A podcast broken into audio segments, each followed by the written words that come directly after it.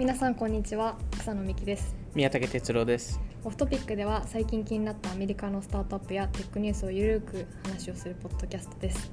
今回は VC 注目の最新バズワードについて話をしたいと思います。よろしくお願いします。よろしくお願いします。はいということで前回はその IPO とダイレクトリスティングについて話をしたんですけども、はい。なんかそれを話したきっかけとしてはこうツイッターで気になるテーマはありますかっていうのをあのこっちで話したいことをそうですね。4つ挙げて、はい。でそれが2位だったんですよね、はい 1位をやらなかったっていう。結構長めの回を話しまして。そうですね。結構長かったですね。ですごい充実した内容だったと思うんですけど。最長ですよね。最長ですね。それは特に目指してはないですけど。で今回は1あの僅差で1位だったはい。VC のあの US, US というかトレン VC トレンドはい。領域だったりサービスっていうのを、はい。えっと、お話をしていきたいなと思ってます、はいよろしくお願いします。お願いします。でえっと宮武さんから今回あの、はい。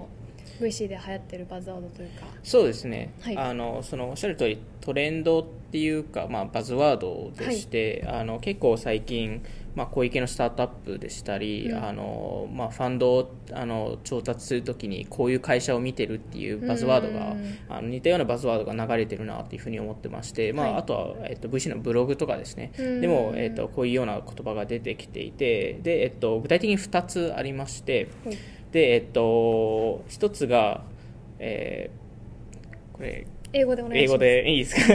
えーっと Enterprization of Consumers っていう、まあえっと、いわゆるあの一般、まあ、ユーザーを、えっと、エンタープライズ化するっていう一般ユーザーがエンタープライズ化されるっていうことですね。日本語英語にすると Enterprization of Consumer ですね。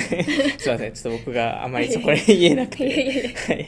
まああのそうですね。一般ユーザー語ですよね。そうですね。あの Enterprization っていうのは、まああのまあ、普通に存在する言葉ではなくて、うん。まあ、いわゆるエンタープライズ化するっていう、まあ、ビジネス化するっていう言葉ですね。なので、えっとまあ、これは昔からあったものではあるんですけど、まあ、すごい簡単に言うとクリエイターツールとかがここの分類に入るのかなというふうに思ってまして昔だとその WIX とか、まあ、あの EC ビルダーみたいなとか、えっとまあ、今の代表例でいきます。Shopify とか。あが、ーえっとまあ、結構大規模なスタートアップとして、えー名前を出してるんですけど、まあ、ふその一般のユーザーが、まあ、例えば Shopify の場合ですと簡単に EC サイトを作れて、でそこで、えっとまあ、マネタイズをし始めて後々個人です。このビジネスを、えー出来上がるっていう、えーはい。ところですね。でこれが、えっとまあ、昔からあったものなんですけどあのまあ元々はどちどちらかというと個人っていうよりは SMB、うん。まあ、中小企業を狙っていたはい。ところで、今は結構もう一般ユーザー、まあ、こ本当に個人レベルで、えーまあ、あのリーチしてるあの会社が多いかなというふうに思いますと、例えばどこら辺の会社はい。えっと、いくつかでいきます。多分えっとまあ Substack とか、まあ、アンカーも、まあ、我々アンカー使ってますけどアンカーも、そうですねサービスですね、あはい、 Substack は、えっと、有料メルマガを簡単に配信できるサービス。アンドリーセンでしたっけ？アンドリーセンがあの投資してますね。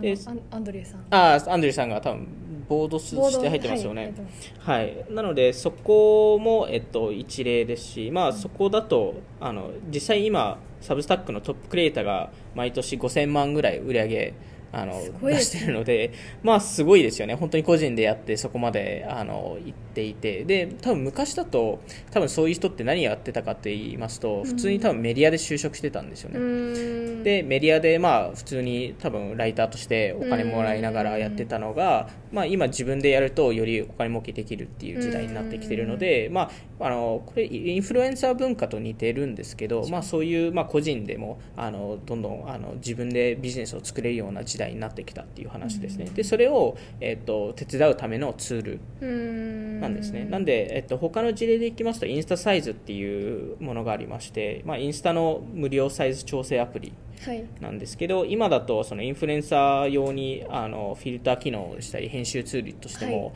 えー提供しているので、まあ、そこも、まあ、いわゆるこの分類に入るのかなというふうには思いますと。なんかニュースレターその日本でいうメルマガ的なものって、はい。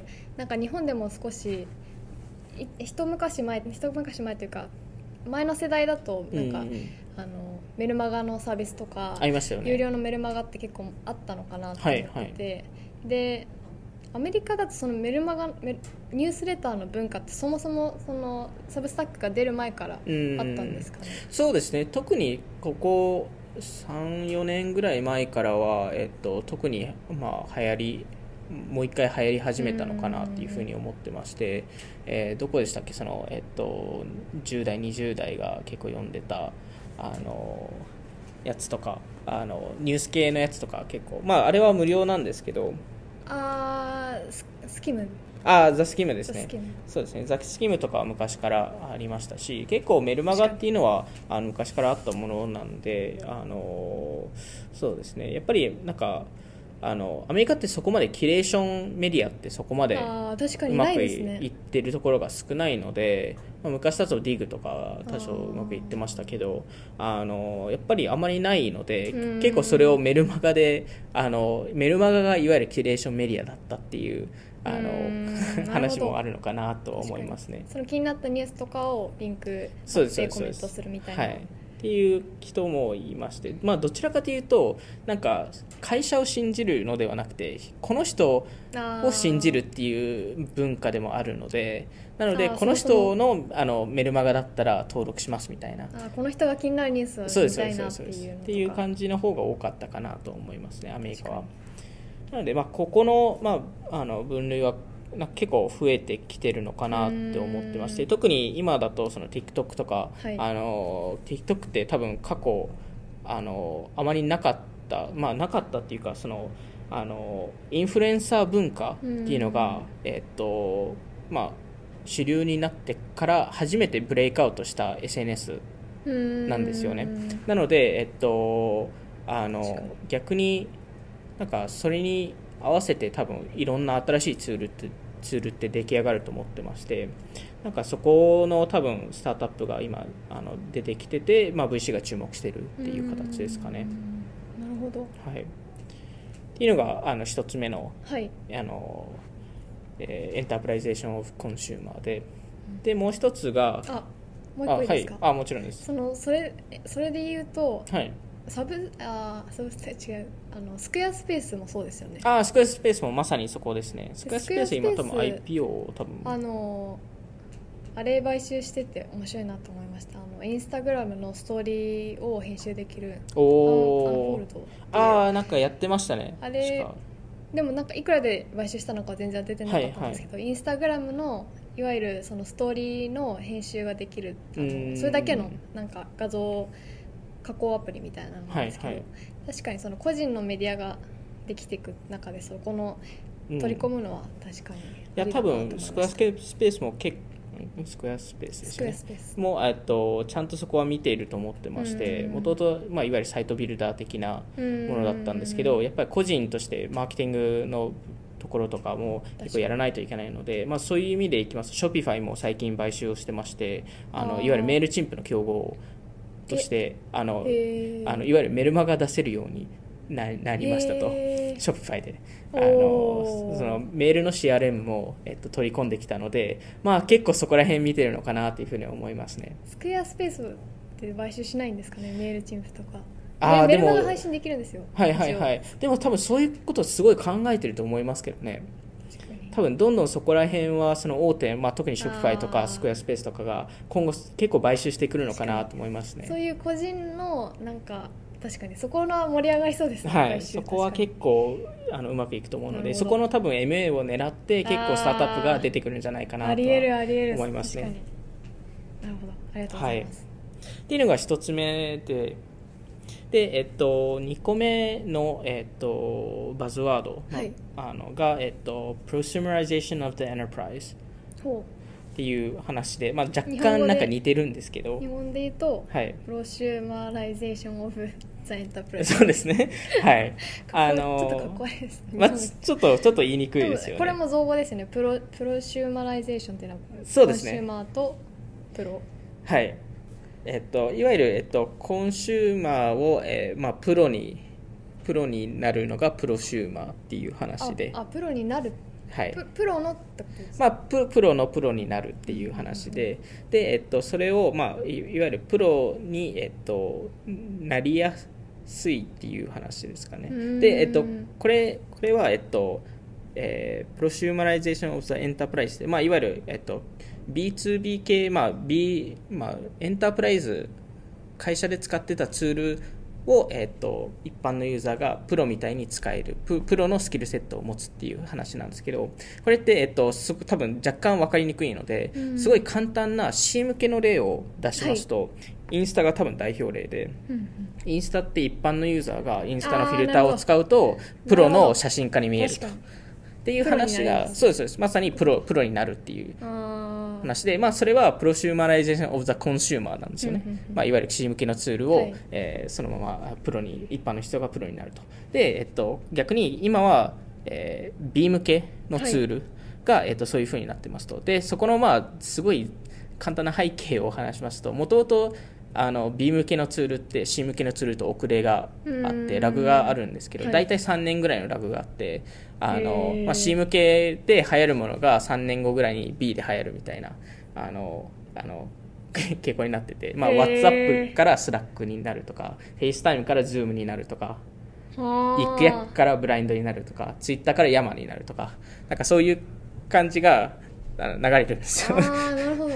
確かに WhatsApp から Slack はな確かにはい。なるほどって思いました、っていうあの一応なんかまああの確実ではないんですけど全体的に C, C のアプリの方が流行ってその後 B でも適用されるっていう。なんで逆に Twitch とかなんかどういうふうに B 向けになるのかなっていうのはちょっと気になってるんですけど。確かになんか事業を考える中はでヒントになりますね、そうですね。えー、それは面まあ白いですね、まあ、ちょっとそこはちょっと違う話なんですけど、あのちょっと余談なんですけどあのその実際のその prosumerization そのあの B 向けの prosumerization でいきますと今の代表例が Superhuman っていう、うん。えーメールブラウザーなんですけど、これ、まあ、一時期そのすごいですかね、えっと、アメリカでの VC 業界ですごい流行って。プロモーションめっちゃうまいですよね。そうですね。で多分そのよく知られてるのがいわゆる月30ドルでうん。メールブラウザの、えーアプリっていうふうにあの見られてて高くないっていう ことなんですよね。まあ、その初めて聞くと、はい。なんか G メールとか既存のメールのアプリで何が、はまさにですね。何が何が違うののかっていうっていう話なんですけどあの直近で33億ぐらい調達してましてね。あの、まあ、時価総額が260億ぐらい、まあ、 Andreessen と First Round も投資してる、まあ、うん結構あの、まあ、結構分かれるんですけどね、うん。VC 業界の中でも。スーパーヒーマンはいい会社か悪い会社すごいなんかでも口コミ基本的にあれ招待ベースじゃないですか。あそこうまいんですよね。でなんかこう VC の人とか、はい。なんかあとストライプとかのなんか有名な、はいその起業家の人とか、はい。なんか結構そのそのたなんというかすごいインフルエンサーとしてこうこう使うのうまいなというか。そうなんですよね。なんで彼ら、まあ、あのまずその全体の prosumerization の話をすると Superhuman でしたりあとは、えっと、リモートワーク向けツールの Tandem っていう会社、まあ、どっちも Andreessen が投資してるんですけど、はい。あのまあ、いわゆる個人のユーザーが圧倒的にパフォーマンスを出せるサービス、まあえっと、 Superhuman の場合ですとメールを圧倒的なスピードで、はい。あの処理ができる、うん。まあ、 Tandem だとそのリモートワーク向けのあのリモートワークをすごい簡単にできるみたいな、うん。ことが、えっと、あの実際に、まあ、そういうツールが今流行ってるらしいですと。うん。でその中でも個人的にそのスーパーヒューマンっていうのがすごいいいなと思ってまして。使ってますもんね。あ実際使ってますね。ここ多分34ヶ月ぐらい使ってるんですけど。使いたいって私も思いながらこう高すぎるから手30ドル高いですからね、まあ、そこをちょっとあの試しで今使ってるんですけど。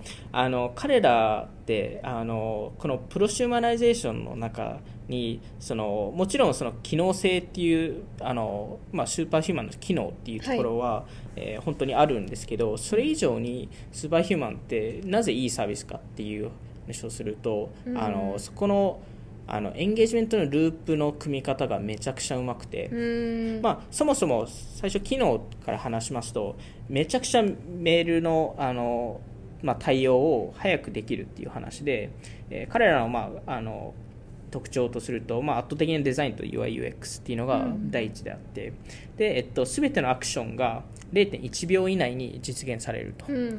まあえっと、それって、えっと、実は Gmail を作ったあのポール、えーポール・ブシェットさんっていう方が、はい。えっと、Gmail で元々作り上げたルールなんですけどーん Gmail で今は多分0.1秒以上なんかロード時間とかかかると思うんですけどあのスーパーヒューマンは必ず0.1秒でやりますと。話で、まあ、圧倒的にスピードが出てきますと。あれですよね、はい。なんかそのスピードを重視するために結構じょなんていうかローカルで情報あそうですそうですそうです。置かれてるんですよね、はい、なのでオフラインでも結構使えるっていう話で、そこも結構良くてあとはショートカットですね。単純にショートカットを結構あの彼らがすごいうまいのが強制的にあの覚えさせられるっていうところがめちゃくちゃそこのオンボーディングととプロモーションがめちゃくちゃうまくて彼らが。えそれは使ってるとそういうのが出てくるんですか？えっと、使ってるとそういうのが出てきますしあとは本当にその最初の導入の時にあのめちゃくちゃ彼らってリソースかけてるましてうん。あのそこのループがめちゃくちゃうまいなと思ってましてです、えっと、まずそのあのサインアップするときに、うん。あのまずウェイトリストに入らないといけないんですよね。でね。はい、で、えっと、ウェイトリストって今多分、えー、2万人以上いるのかな？あそんなにいるんですか？めちゃくちゃ多くて、へあので基本的に結構入りにくくてその一人です私。でもあ僕も元その一人だったのででえっともともとえー多分半年前ぐらいから使えたんですよ。でその時にメールが来まして、はい。スーパーヒューマンの、えーから。でそこでアンケートをあの埋めてくれって言われて、その中で答えによってはごめんなさい今は提供できませんって回答が来るんですよ。で1回アンケート取った時にその回答が来ましてえー。いわゆるこういうこういう使い方の人は今は合わないので、それ例えばどういうことですか、えー例えば、えっと、モバイルベースなのかデスクトップベースなのかとあかあとは、えっと、このツールと必ず連携しないといけないですとかっていうのを出してしまうと,、えっとちょっとごめんなさいっていうのはちょっと後々にしてください。で逆逆にそこのハードルを結構上げるからこそ、はい。みんなコミットしてくれるんですよね。確かに。実際使う時に。で実際ハマりますもんね。はい、で実際僕も、えっと、もう一回アンケート取って、はい。あのその3か月後ぐらいに。あので、えっと、違う答えをしたら、またすぐにすぐにあ「オンボーディングしますか?」って言われて、でやりますって言った時にアポ設定されるんですよ、うーん。で、えっと15分間から30分間ぐらい、はい。えっとスーパーヒューマンの、えっとセールスの人が、えうん。ー付きっきりで、えっとうん説明してくれるんですよ。すごいですよねそれ。でその時に、まあ、昔は社長が自ら全部やってたんで、あえのじあのオフィスに連れ連れてこん、えー。連れてきて。なので、えっと、でそこのオンボーディングがめちゃくちゃ良くて、うん。あの多分今後多分結構ほスタートアップ参考にしていいぐらいめちゃくちゃ良くて、それはエンゲージメント高まりますね。はい、あのそこで実際にあの一緒にあのそのショートカットを使ったり使い方の説明っていうところでであとは、えっと、彼らの目的って inbox zero 方式をやってましいてやなんかよくそのその Superhuman の Twitter 見ると、はい。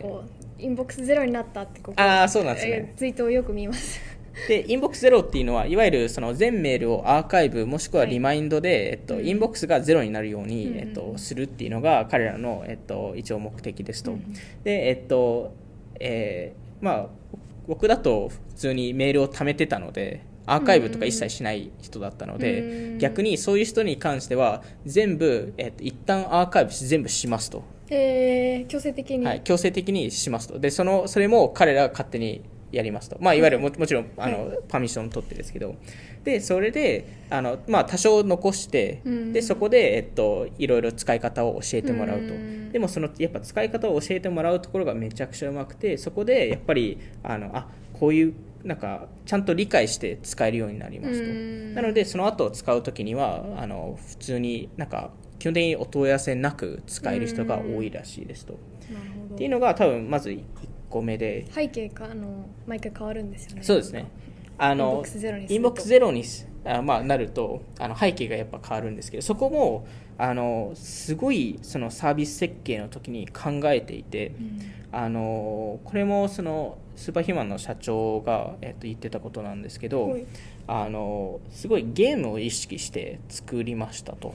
あはい、っていうのがゼロにするっていう。そうですそうです。ゼロにするっていう目的、まあ、いわゆるそれがゴールですよね。ゲーミフィケーションがあるんですね。そうですね。で多分他の多分普通のゲーミフィケーションってなんか reward を入れたりとかあうん。のなんかちょっとポイント制にしたりとかそういう系が多いんですけど彼らってすごいちゃんとそこの考えてて目標設定ルール設定コントローラーが何か、えーなんかペースがどういうペースなのか敵敵のサイズあーそれを自社のその Superhuman に当てはめてる。当てはめて作作り上げてるので,、でまあ、目標は inbox zero を達成すること、はい。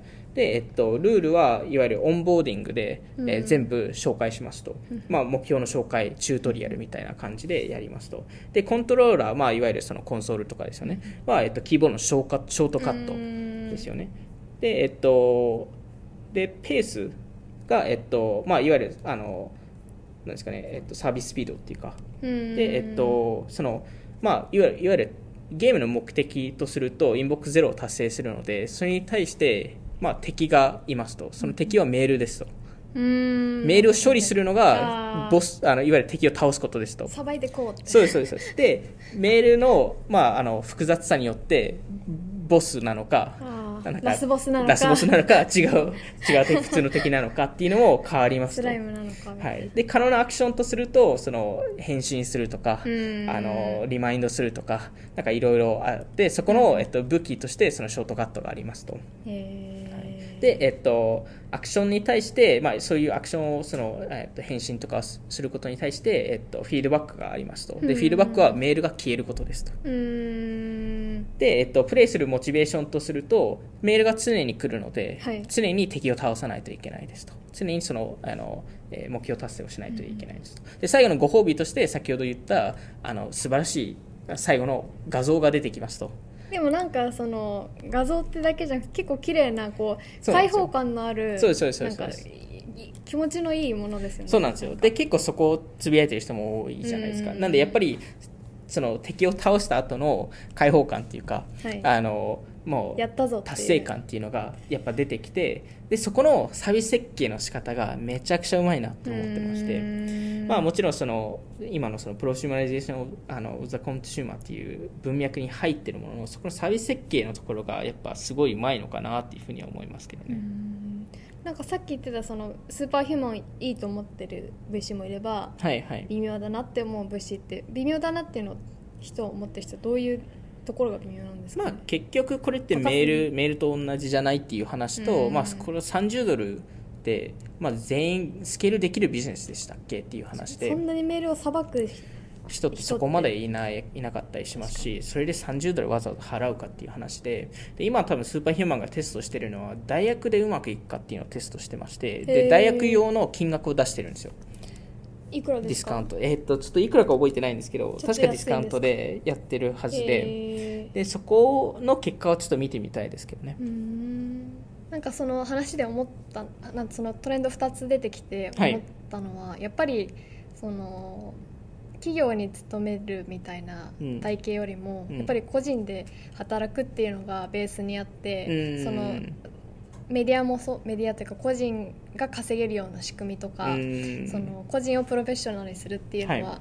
そのそういう流れなんだなって全体的に思いましたね。うんそうですよね。なんか結局その C, C ではないですけど、はい。その C ではないというか、まあ、そうまあ、はい C ではあるんですけどないっていう形なんですけどなんかそこのバックグラウンドもなんかあると思ってましてなんか今その B 向けのツールを作ってる人たちってうん。結構昔その2007年から2012年ぐらいではい。その C 向けのツールを作ってた人たちなんですよね。うん。なのでなんか彼らが多分その B 向けのツールを作るとやっぱこういう、まあ、 Superhuman みたいなそのうん UIUX のことを考えたりとか、はい。その一般のユーザーのことをすごい考える人たちなんだなっていうふうには思いましたね。確かに。なんかその本当に超 consumer というかその consumer の定義も変わってるのかなというかうん consumer といえばこう企業に勤めてる会社員でうん。で自分の何かをするときに使うものっていうよりはうん。なんかそのフリーランスとか、はい。そのノマドとかそのコンシューマーだけど B, B でもあるというかうん。そこの間のペルソナのに当てはまるようなサービスってもっと増えてくるのかなって確かにいう気そうですよがしましたね。B もどんどんどん定義が変わってきますからね。うん。確かに。じゃあ今回はそのはい。VC のバズワードというかはい。バズワードバトレンドですね。そうですね。について話をしました。はい。今回もありがとうございました。ありがとうございます。オフトピックでは VC でもあー VC じゃない。ツイッターでも配信してるので、はい。気になった方はオフトピック JP フォローお願いします。はい。